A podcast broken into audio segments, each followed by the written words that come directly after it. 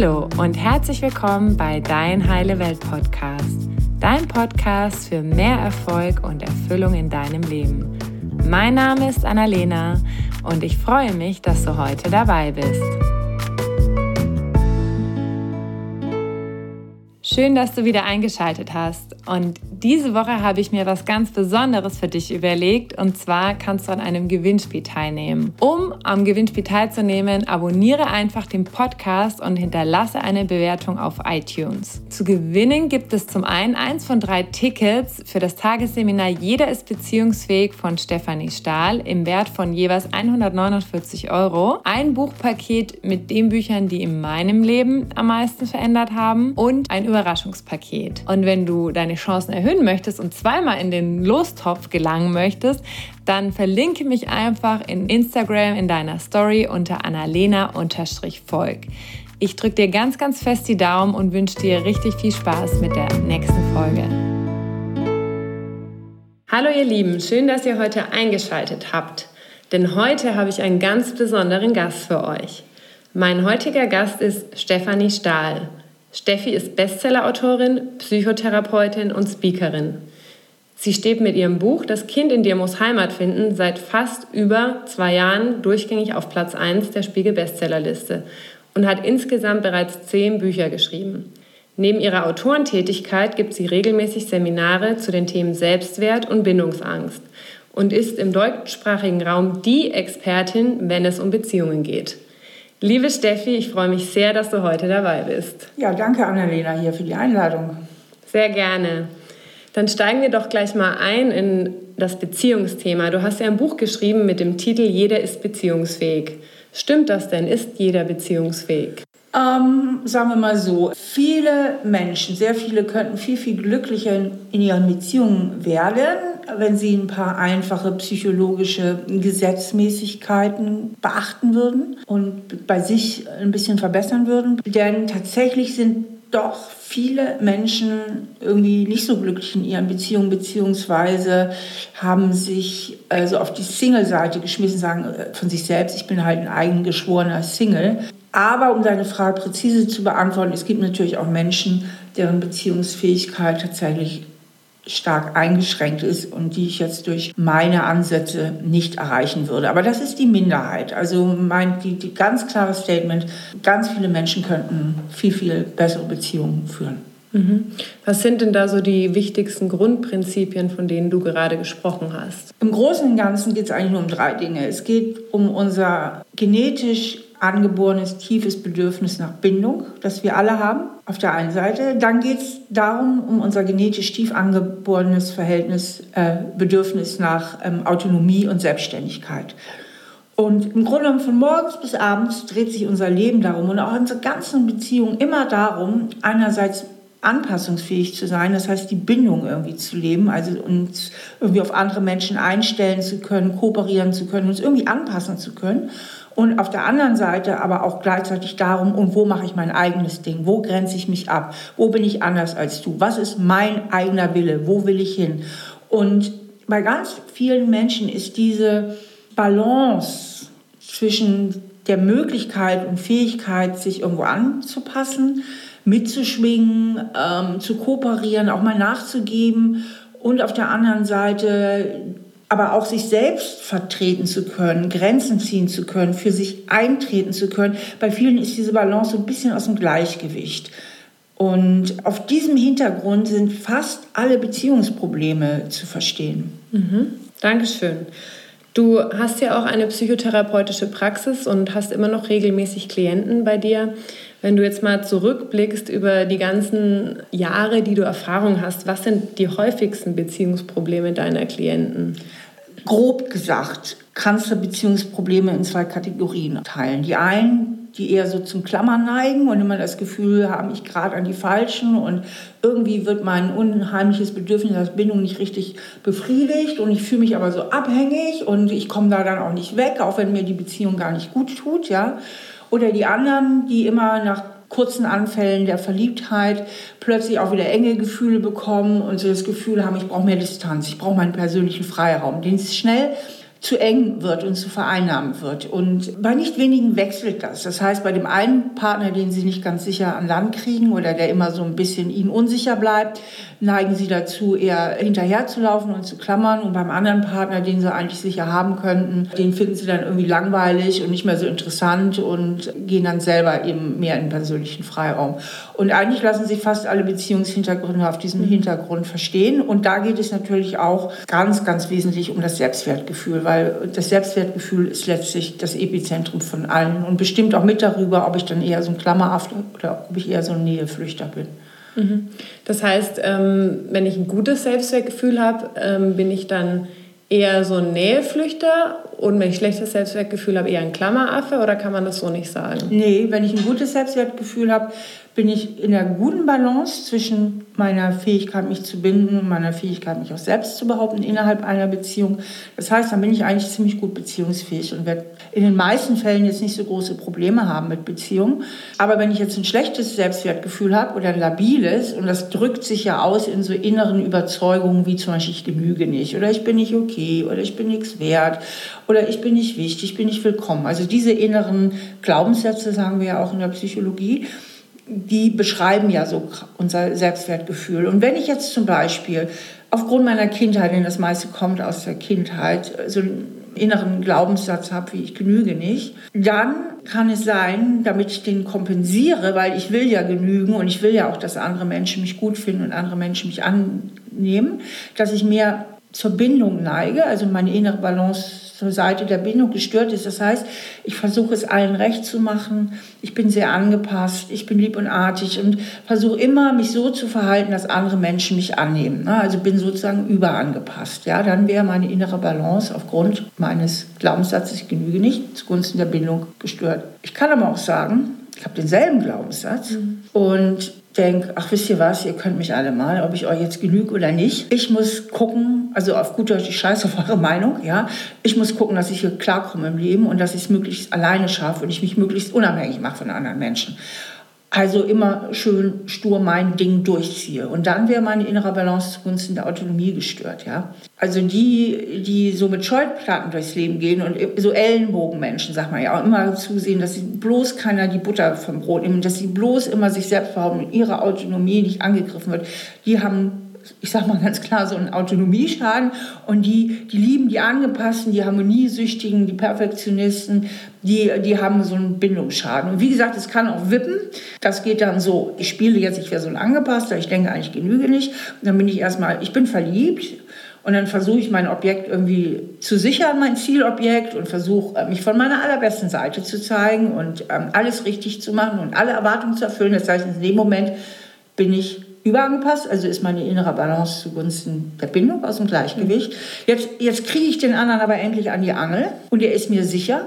Und jetzt stellt sich plötzlich enge Gefühle ein. Warum? Weil jetzt stellt der andere, ja, also mein, mein Zielobjekt, sage ich immer, auch Erwartungen an mich. Da sagt jetzt, pass mal auf, Steffi, wir haben jetzt eine feste Beziehung und jetzt ähm, erwarte ich natürlich auch ähm, gewisse Dinge. Ich meine, eine Beziehung kann nicht ohne Erwartung auskommen. Ja? Wie, wie soll das gehen?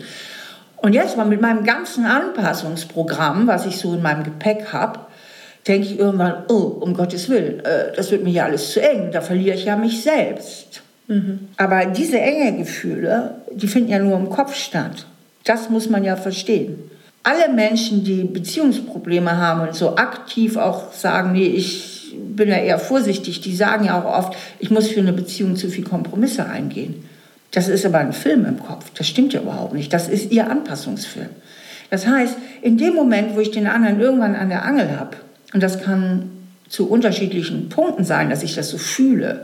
Bei manchen ist es, sobald es heißt, wir haben eine feste Beziehung. Bei manchen fängt das Programm erst an, wenn der andere in die Wohnung einzieht, also wenn man zusammenzieht. Bei nächsten bricht es erst aus, wenn man heiratet. Ja, also, aber immer, wenn ich immer das Gefühl habe, boah, die Sache ist jetzt echt sicher, dann kippt mein ganzes Anpassungsprogramm Mhm. Weil es mir plötzlich zu eng wird, weil ich denke, oh Gott, ich kann mich doch jetzt nicht mein Leben lang hier anpassen und dem anderen alles recht machen, so, und, äh, mir wird schlecht, mir wird eng. Und ich gehe in Richtung Flucht, ich ziehe mich innerlich und äußerlich zurück aus der Beziehung. Das heißt, jetzt kippt meine innere Balance zugunsten der Autonomie. Das heißt, ich bin dabei, jetzt wieder Meter um Meter meinen persönlichen Freiraum wieder zu erobern. Und da wird der Partner natürlich total verunsichert, weil er denkt, was ist denn jetzt los? Eben war noch total verliebt. Jetzt im Grunde geht unsere Beziehung erstmal richtig los und jetzt wird er total komisch. Jetzt ist er auf einmal unzuverlässig. Er hat nicht mehr so viel Zeit. Ähm, auch im Bett, ist, ich habe so das Gefühl, der ist gar nicht mehr so richtig scharf auf mich. Ja? Also irgendwie werden immer mehr so gläserne Mauern, ne, Wände aufgestellt. Und das ruft natürlich auf der anderen Seite beim Partner eine totale Verunsicherung hervor. Und was dann eben passiert, ist ja das Folgende, dass die Partner immer mehr klammern, immer mehr hinterherrennen, weil sie so verunsichert sind. Sie wollen wieder die schöne Anfangszeit zurück. Na, und je mehr sie hinterherrennen, desto mehr denkt der jetzt Autonome natürlich, na, die will viel zu viel mehr, ja, ich werde total eingeschränkt, ja, also geht gar nicht. Na. Also je mehr im Grunde der Partner, der dann auch zum Klammeraffen mutiert, nach Nähe äh, sich sehnt und die auch einfordert, desto mehr fühlt der Näheflüchter, der jetzt Bindungsängstliche, der jetzt um seine Autonomie kämpft, sich davon erdrückt. Mhm. Das heißt, das geht immer nach hinten los. Ich, ich sage deswegen allen Partnern, die diese Situation haben, hör auf, hör auf, dem hinterher zu rennen. Du musst, wenn du irgendeine Chance haben willst, musst du eiskalt strategisch werden. Stell alle Versuche ein, werd cool, mach mir dein eigenes Ding. Das heißt, geh selber wieder voll in die Autonomie hol ihn raus aus der Komfortzone der totalen Sicherheit, so dass er jetzt eher vielleicht mal Verlustangst bekommt. Nur dann können auch wieder seine Gefühle für dich wach werden. Denn es ist wirklich so, dass die aktiven Vermeider auch die Gefühle gehen weg, ne? weil plötzlich ist der andere nur noch Feind. Ne? Also es, die Liebesgefühle gehen dann auch wirklich weg. Und die können erst wieder entstehen, wenn sie wieder Raum zum Atmen haben. Und den fühlen sie erst wieder, wenn der andere sich zurückzieht.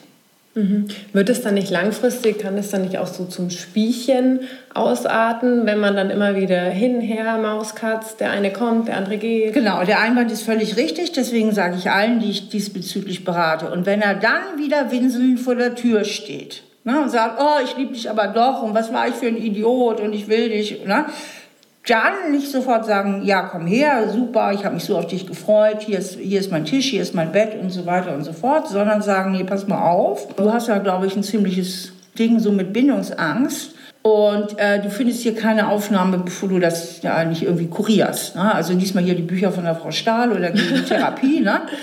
weil nur wenn der andere im Leidensdruck ist, wird er bereit sein, auch was zu verändern. Wenn man ihn wieder aufnimmt, dann geht das ein paar Tage gut oder eine Zeit lang gut und dann geht dasselbe Spiel wieder von vorne los. Ne? Also man muss dann auch irgendwann sagen, ähm, hier muss ich was verändern. Und auch die, ich sag mal, die in der Rolle des Klammeraffen sind, also die eben versuchen, diesen Näheflüchter irgendwie einzufangen auch die äh, sollten an sich arbeiten, mal gucken, warum muss es ausgerechnet der sein? Habe ich vielleicht selbst ein Thema damit? Ne? Bin ich vielleicht selbst auch diejenige die, oder derjenige, der schnell davonläuft, wenn mir irgendwas sicher ist? Bezüglich der Bindung, zu viel aus der Balance, muss ich tatsächlich auch ein bisschen autonomer werden. Dann ist eben der Näheflüchter auch nicht so der alleinige Patient. Weil das hat keiner gern, ne? dass er so quasi als der Patient angesehen wird, der erstmal durchtherapiert werden muss. Und dann kommt man so ein bisschen mehr auch auf Augenhöhe, wenn man sagt, pass mal auf, wir müssen vielleicht da beide ein paar Schrauben wieder festzurren ne? bei uns. Mhm. Das heißt, äh, Eigenverantwortung ist dann auch ein ganz wichtiger Punkt in der Beziehung, um da Veränderungen herbeizuführen, dass man erstmal guckt, okay, was ist mein Anteil daran? Absolut. Und dann auch an den anderen appelliert, sich selbst genau. zu reflektieren. Genau, weil der, der, einzige Mensch, den wir ja verändern können, sind wir selbst. Ähm, alles andere haben wir nicht in der Hand.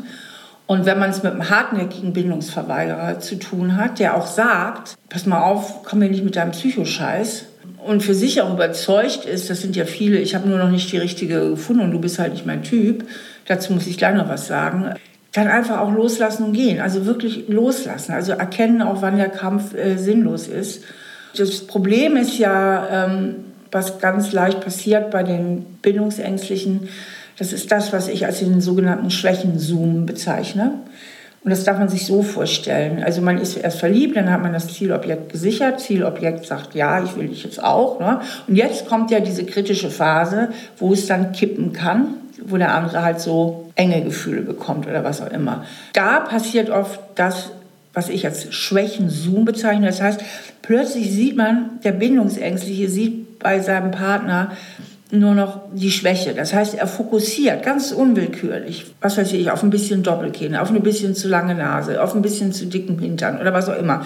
Und ist so dermaßen abgeturnt, weil er eigentlich gar keinen Weitwinkel mehr hat, sondern diesen Schwächenzoom. Und dann geht gar nicht. Geht gar nicht. Ne? Also das heißt, die Liebesgefühle, die können auch ruckartig erkalten. Ich spreche da in meinen Büchern vom plötzlichen Gefühlstod. Ne? Plötzlich sind die weg. Und das ist im Grunde genommen ein Trick von der Psyche, um aus dieser Bindung wieder rauszukommen. Ne? Denn wenn das Liebesgefühl ja noch da ist, dann bleibe ich ja in der Bindung. Aber die Bindung ist für mich ja so bedrohlich, die muss ja abgeschafft werden. Also mache ich das, indem vor allen Dingen mal das Liebesgefühl weggeht. Und das geht gut weg, wenn ich mich total abtörne. Ne?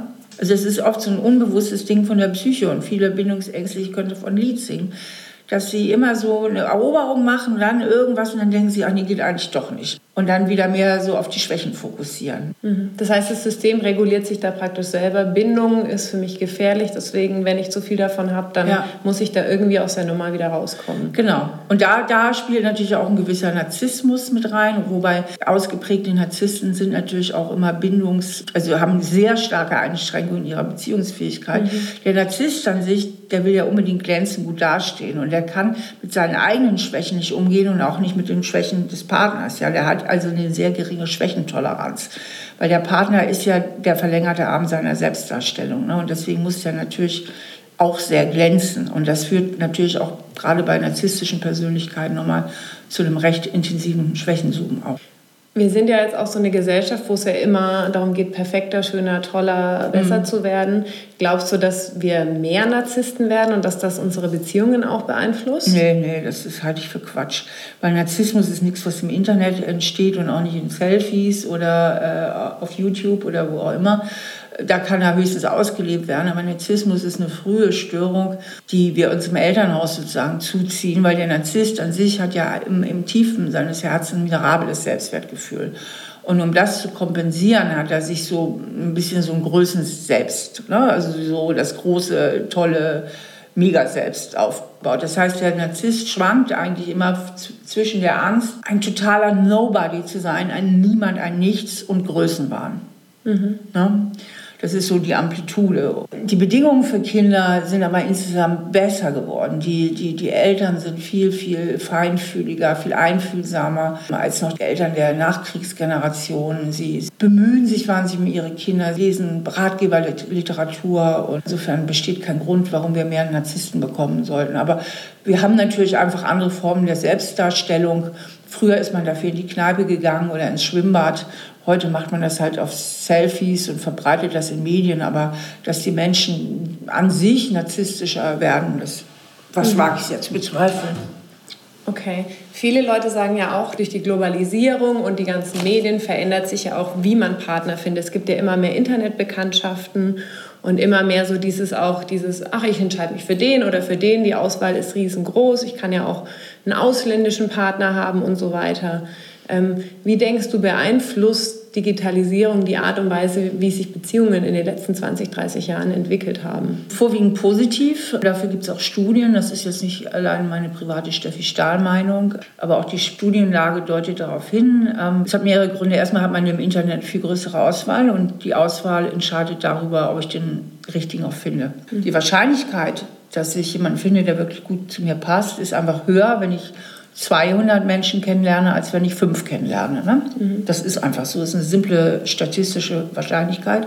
Und ähm, der Vorteil im Internet ist auch, dass normalerweise der Verstand immer noch im Boot ist. Na, man, man, verliebt sich ja jetzt nicht direkt übers Internet, sondern man checkt sich erstmal aus, passen wir zusammen, haben wir ähnliche Einstellungen, haben wir ähnliche Werte, haben wir ähnliche Interessen. Und wenn man sich dann noch kennenlernt und verliebt sich dann auch noch, dann hat man im Grunde schon eine ganz gute Basis geschaffen von, Mensch, da passt ja wirklich viel bei uns zusammen. Und das sagen ja auch alle Psychostudien, gleich und gleichgesellt sich gern, haben es wesentlich leichter. Das heißt, eine glückliche Partnerschaft basiert meistens auf sehr vielen Gemeinsamkeiten und Ähnlichkeiten der Partner untereinander. Und die Gegensätze, die sich zwar anfänglich anziehen, haben es aber langfristig schwer miteinander. Und die Trennungsquote ist ja viel höher. Das heißt, das Internet bietet so diese Möglichkeit, sich die Partner ein bisschen mehr im Verstand auszusuchen erstmal. Mhm Und wenn man sich dann noch verliebt, umso besser. Während im normalen Leben ist es genau umgekehrt. Ne? Man verliebt sich zuerst, am besten noch Hals über Kopf, zeigt sich von seiner besten Seite, das tun beide. Und erst wenn mal so allmählich die äh, rosarote Brille äh, nachlässt, und man mal wieder ein bisschen klar in der Birne ist, ähm, stellt man dann erst fest, passen wir überhaupt zusammen und wo sind alle unsere Unterschiedlichkeiten. Und deswegen ähm, ist es tatsächlich auch so, äh, dass äh, laut Statistik äh, Internet angebahnte Beziehungen glücklicher und haltbarer sind als die im wirklichen Leben angebahnt. Mhm. Okay, das heißt, je ähnlicher die Partner sind, desto einfacher ist im Prinzip. Ja. Du hast ja auch ein ganz tolles Konzept dazu entwickelt und äh, wirst demnächst auch ein Event dazu stattfinden lassen. Und da geht es ja, also das das, was ich verstanden habe, so ein bisschen um das, was ist uns in die Wiege gelegt worden, genetisch, also nicht das, wie wurden wir geprägt im Elternhaus. Kannst du uns mal da kurz ein bisschen mit reinnehmen in diese Welt deiner, deiner Partys, was du jetzt da für ein Projekt am Start hast? Ja, also das geht um eine Steffi Stahls äh, Matching Party. Matching, also wer, wer gut zusammenpasst und beruht äh, auf meinem ersten Buch, das ich geschrieben habe, So bin ich eben, erkenne dich selbst und andere. Und da geht es um ein Konzept, das ich nicht selbst entwickelt habe. Das ist schon länger in der Welt und das ist der sogenannte MBTI. Das ist ein Persönlichkeitstest und der misst halt psychologische Eigenschaften. Eine davon ist zum Beispiel, ob ich eher extra oder eher introvertiert bin. Und allein an diesem, man spricht auch von Dimensionen in der Psychologie, also Extro Introversion ist eine Dimension. Ähm, und das ist weitgehend genetisch festgelegt, ob ich eher ein Intro oder eher ein Extro bin. Und da hängen so viele persönliche Eigenschaften dran. Also Extros sind redseliger, die sind risikobereiter, die sind impulsiver, die ähm, entscheiden sich schneller. Also da hängt ganz, ganz viel dran. Und davon gibt es vier solcher Dimensionen und, und, und die werden bestimmt bei diesem, bei diesem Test.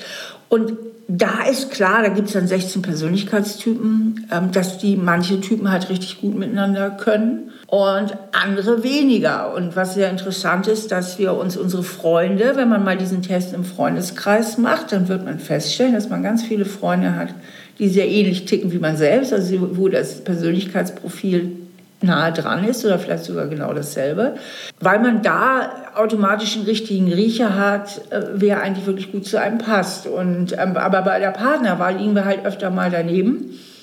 Und das, deswegen sage ich so, so, so kennenlernen mit System bei der Matching Party.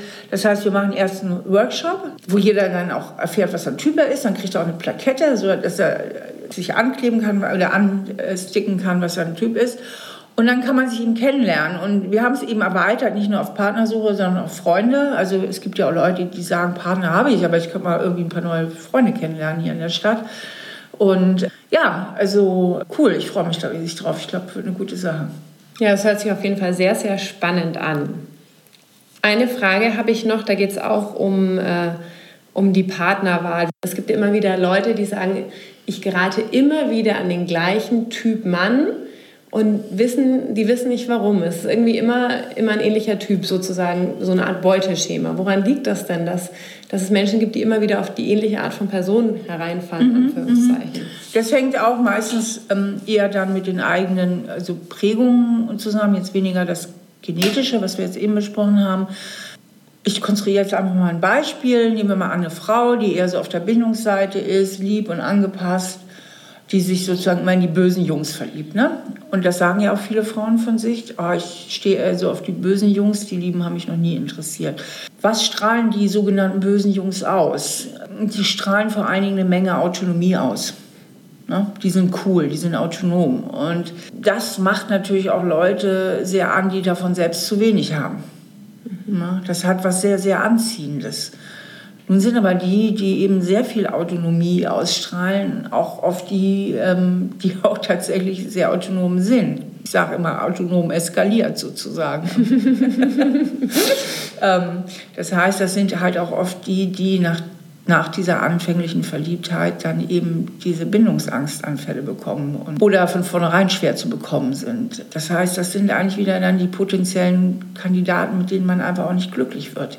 Mhm. Und das Rezept dagegen wäre, ähm, das einmal bei sich zu erkennen und dann mal an seine eigenen Autonomie mehr zu arbeiten. Das heißt, das, was man beim anderen so attraktiv findet, mal mehr zu internalisieren, dass ich davon selber ein bisschen mehr bekomme. Und dann verändert sich meistens auch das Beuteschema so mit der persönlichen Entwicklung. Also je weiter man sich selber weiterentwickelt und reflektiert, verändert sich ja auch auf Blick, der Blick auf die Welt. Und plötzlich findet man die Typen gar nicht mehr so spannend, sondern findet die vielleicht so ein bisschen lächerlich ne, mit ihrem Autonomiegehabe und durchschaut die schnell und denkt, oh Gott, schon wieder so ein Bildungsangstspinner oder so. Ne? okay. ähm, die findet man dann gar nicht mehr so cool und findet dann vielleicht plötzlich Typen cool, die früher gar nicht so ins Blickfeld geraten sind. Ähm, die aber tatsächlich irgendwie, ich sage mal, die wahren Helden sind, ja, ähm, nicht die so aussehen wie die Helden, sondern wirklich die wahren sind, die tatsächlich so äh, im Leben stehen und auch beziehungsfähig sind und im wahrsten Sinne des Wortes irgendwie auch ihren Mann stehen und ja nicht davonlaufen müssen. Mhm. Also das wäre jetzt mal so ein Beispiel. Ne? Oder der Mann, der sich immer wieder typzerbrechliche Puppe aussucht. Also immer die Frauen, die einen besonderen Hilfsbedarf haben, weil er halt so ein Helfersyndrom hat, weil er eben auch von seinem Glaubenssystem denkt, ich genüge nicht, aber ich genüge, wenn ich dir helfe, wenn ich dich aus der Gosse ziehe. Und dann immer wieder natürlich auch Frauen hat, die hochgradig dann psychisch instabil sind, mhm. mit denen er auch nicht happy wird. Gell? Also, und so gibt es halt so verschiedene Muster. Und wenn man merkt, ich fahre immer auf denselben Typen ab, der mir aber letztlich nicht gut tut. Wenn er mir gut tut, ist ja alles gut. Dann war Change Winning System. Aber wenn ich immer da wieder in dieselbe Falle reinlaufe, dann ist es eben wichtig, mal zu gucken, was hat das Ganze eigentlich mit mir zu tun. Mhm. Also in sich versuchen, das Problem zu lösen und nicht versuchen, es in der Außenwelt zu lösen, sondern in sich zu lösen. Mhm. Das heißt eigentlich um eine glückliche Beziehung zu haben, geht es in erster Linie erstmal darum, sich selbst zu reflektieren und dann die eigene Verantwortung auch dafür zu übernehmen. Wie bin ich denn aufgestellt? Wie kann ich für mich in Balance kommen, um genau. dann einen Partner anzuziehen, der auch relativ gut in der genau. Balance ist, genau. sozusagen? Genau. genau. Und denn wenn beide gut in der Balance sind und dann noch, wie gesagt, ein paar Gemeinsamkeiten haben, ein paar gemeinsame Interessen, Einstellungen und so weiter, dann ähm, klappt das meistens auch langfristig. Mhm. Super, das hört sich ja schon mal gut an. Ähm, du sprichst in deinen Büchern auch ganz oft über das Urvertrauen. Warum ist das denn so wichtig, um eine gute und eine gesunde, glückliche Beziehung zu haben? Ja, das Urvertrauen ist ja im Grunde dieses Vertrauen darauf, dass man im Großen und Ganzen so, wie man ist, in Ordnung ist. Also ich bin okay. Und die Welt da draußen auch. Also dass man im Großen und Ganzen darauf vertrauen kann, dass auch andere Menschen in Ordnung sind. Also auch du bist okay. Und wer das hat, der ist eben in dieser inneren Balance. Der hat die Balance ganz gut. Ähm, das heißt, der kann sich binden, der kann sich aber auch selbst behaupten, weil er nicht immer das Gefühl hat, er muss sich Gott weiß wie verbiegen und anpassen, um irgendwie angenommen zu werden. Und dieses Urvertrauen, das kann man jetzt zwar nicht so völlig nachsozialisieren als so ganz tiefes Lebensgefühl, aber man kann ganz viel dafür tun, dass man halt in diese gute innere Balance kommt. Und das ist handhabbar. Das ist nicht so abstrakt, wie man sich das vielleicht vorstellt, sondern da kann man auch tatsächlich äh, gut äh, dran arbeiten. Mhm. Das ist auf jeden Fall ein sehr heilsamer Hinweis für alle, mhm. dass wir auch noch was verändern können. Was sind denn für dich die drei wichtigsten Tipps, die du auch im Hinblick auf Kommunikation an, an Paare geben kannst oder an Singles, die sagen, irgendwie funktioniert es bei mir mit der Kommunikation immer nicht richtig? Die drei wichtigsten Tipps wären also der, der Obertipp schlicht, versuche einfach authentisch zu sein. Und gerade überangepasste, die sagen, was ist denn das? Authentisch. Die müssen sich erstmal mit der Frage auseinandersetzen, wer bin ich denn, wenn ich authentisch wäre, sozusagen. Ne? Wer, wer, wer, kommt denn dabei heraus? Das heißt, die dürfen erstmal lernen, einen viel besseren Kontakt zu ihren Gefühlen zu bekommen, zu ihren Wünschen und zu ihren Bedürfnissen. Also authentisch sein ist wichtig und authentisch sein heißt eben auch, dass ich auch Verantwortung für mich übernehmen kann. Das wäre dann auch der zweite Tipp. Also steh zu deinen Bedürfnissen. Das heißt nicht, dass du sie auf Gedeihen Verderb durchsetzt. Darum geht es nicht. Aber dass du sie wahrnimmst und dass du sie aussprechen kannst. Also nicht reflexartig Ja sagst. Also wenn dein Partner sagt, Schatz, wollen wir ins Kino gehen, weder reflexartig Ja sagst, weil du dich ja immer anpassen musst, noch reflexartig Nein sagst, weil du ja immer deine Autonomie behaupten musst, sondern dass du wirklich spürst, was will ich, was will ich nicht und und dann die Freiheit hast, darüber zu verhandeln. Und wenn man sich wirklich innerlich frei fühlt, auch ein Bedürfnis durchzusetzen, auch ob es dem anderen passt oder nicht, dann hat man auch die Freiheit, sich anpassen zu können mit einem guten Gefühl. Ne? Dann kann man auch so frei sein und dem anderen einfach mal was zuliebe tun, obwohl man jetzt selber vielleicht nicht so viel Bock drauf hat, ohne gleich das Gefühl zu mhm. haben, sich deswegen zu verbiegen. Also der zweite Tipp ist eben, übernimm wirklich auch die, die, die Verantwortung für dich und der dritte Tipp ist, sei empathisch auch mit dem anderen. Ja? Also verbinde dich auch wirklich. Ne? Spür auch wirklich nicht nur, was willst du selbst, sondern wie geht es dem anderen. Also übe dich in Empathie und in Wohlwollen. Gell? Also diese wohlwollende Zugewandtheit, dass man auch wirklich möglichst viel vom anderen mitbekommt. Mhm. Ja, danke schön. Das äh, ist auf jeden Fall schon mal sowas von hilfreich gewesen, glaube ich, für ganz viele hier, die auch gerne eine glückliche und erfülltere Beziehung haben möchten. Jetzt haben wir zum Ende ähm, noch ein paar Fragen, die ich jedem Interviewgast stelle. Und zwar die erste Frage, was sind denn deine persönlichen größten Learnings oder Weisheiten, die du bis zum heutigen Zeitpunkt in deinem Leben für dich gelernt hast, die du gerne an andere weitergeben möchtest? Mmh.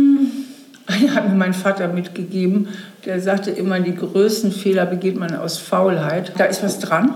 Mhm. Also wenn ich mich dabei ertappe, irgendwas abzusagen, was vielleicht wichtig für mich sein könnte, dann überprüfe ich erstmal, ist das jetzt Faulheit? Mhm. Ja? ja? Und dann habe ich mich dann schon öfter dagegen entschieden, habe gesagt, nee, da gehst du jetzt durch, die, die Herausforderung nimmst du jetzt an, da musst du jetzt halt mal ein bisschen fleißig sein und machst das jetzt. Ähm, also das, das denke ich, ist was ganz Wichtiges. Und die zweite, die, die dicht daneben ist, ist man die ähm, viele auch oft aus Angst unter seinen Möglichkeiten bleibt. Ne? Und da auch wirklich zu überprüfen, wie wichtig ist die, äh, wie, wie realistisch ist die Angst und dann einfach auch zu sagen, komm, ich kann auch mit Angst. Ne? Mhm. Ich kann auch mit Angst in ein Flugzeug steigen. Ich kann auch mit Angst eine Rede halten. Ja, ich kann auch mit Angst ein schwieriges Gespräch führen oder so. Ne? Oder ich kann auch mit Angst eine Beziehung eingehen oder mit Angst mich trennen. Mhm. Ähm, ich denke, das ist, das ist auch äh, was ganz, ganz Wichtiges, was man im Auge behalten sollte, wenn man Entscheidungen trifft. Und ganz wichtig halte ich auch, da arbeite ich sehr, das beschäftigt mich sehr innerlich, da möchte ich, glaube ich, auch immer noch mal ein Buch zu schreiben über die Realitätswahrnehmung. Also, dass man wirklich versucht, klar zu sehen und sich weder was vorzumachen, mhm. und wichtige Informationen zu verdrängen, noch sich Sachen einzubilden, die gar nicht da sind. Ne? Das mhm. sind ja so die zwei Hauptfehlerquellen. Gell? Da geht es auch wieder in die eine und in die andere Richtung sozusagen, ne? Ja, genau. Also das finde ich auch ein spannendes Thema. Was bedeutet denn für dich Heilung? Boah, du hast ja hier weltumfassende Themen, ey. Heilung. Das ist ja der Heile Welt Podcast. Heilung kann ja immer nur äh, definiert werden in der Frage, äh, wo es Heilungsbedarf gibt. Also ähm, deswegen kann ich die allumfassend überhaupt nicht beantworten. Also ähm, was da Heilung bedeutet. Also das ist, kommt ja immer auf die Aus mhm. das Ausgangsproblem an. Also je nachdem ist ja Heilung immer was, was, was ganz anderes. Ähm, insofern kann ich da jetzt gar nichts Geistreiches zu sagen. Mhm. Sorry. Du hast ja auch das Thema mit dem inneren Kind, da geht es ja auch darum, mhm. vielleicht das Schattenkind mehr zu trösten. Mhm mehr ja. Sonnenkind zu leben, ist ja auch eine Art von Auf jeden Fall, auf jeden Fall. Also genau, das Schattenkind so als den Teil in uns, der eben schwierige kindheitliche Prägung mitbekommen hat, den ähm, erstmal zu erkennen, das ist so wichtig. Mhm. Und dadurch eben auch in sich integrieren zu können und dass der nicht mehr so handlungsbestimmt dann ist. Das ist auf jeden Fall ein wichtiger Moment der Heilung. Ja, danke für die Brücke. Wenn du eine Sache auf dieser Welt ändern könntest, was wäre das?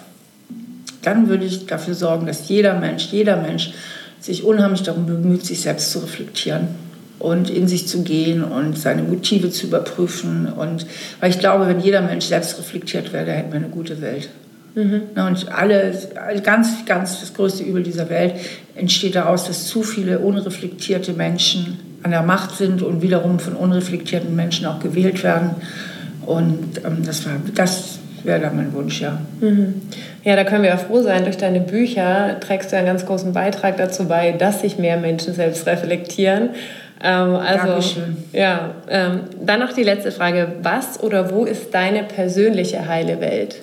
Wo ist bei dir die Welt heil? Wo bist du dort? Oh, zu Hause. Mhm. Ich habe eine glückliche Ehe mit meinem Ehemann und ähm, ich fühle mich sehr wohl in, meine, in meinem Zuhause, also in meiner Wohnung. Ich fühle mich wohl mit meinem Mann und ich fühle mich aber auch überall wohl, wo ich eigentlich unterwegs bin, weil ich selbst, würde ich schon sagen, im Großen und Ganzen relativ stabil bin. So. Und oft im Sonnenkind-Modus dann unterwegs. Ja. ja, super. Vielen Dank für deine Zeit. Vielen Dank für den ganzen tollen Input. Ähm, wir werden auf jeden Fall die ganzen Infos zu deinen Büchern und zu deinem ganz neuen Projekt der Matching Party verlinken, sodass alle, die jetzt Interesse haben, daran auch mal dabei zu sein, ähm, sich selbst besser zu erkennen und besser und herauszufinden, vor allen Dingen, wer, wer zu dir passt. Ähm, ihr könnt euch dann einfach auf der Seite genau angucken, wann die nächsten Termine sind. Ich danke euch ganz herzlich fürs Zuhören und freue mich, wenn ihr beim nächsten Mal wieder dabei seid. Tschüss! Danke, dass du dir heute die Zeit genommen hast, um diese Podcast-Folge anzuhören. Denn damit hast du nicht nur etwas für dich getan, sondern auch für dein Umfeld und für die Welt da draußen. Wenn dir diese Folge gefallen hat und du am Gewinnspiel diese Woche teilnehmen möchtest, dann abonniere den Podcast und hinterlasse mir eine Bewertung auf iTunes. Danke dir von Herzen für dein Sein und ich freue mich, wenn du beim nächsten Mal wieder dabei bist. Hab noch einen ganz, ganz tollen Tag. Deine Annalena.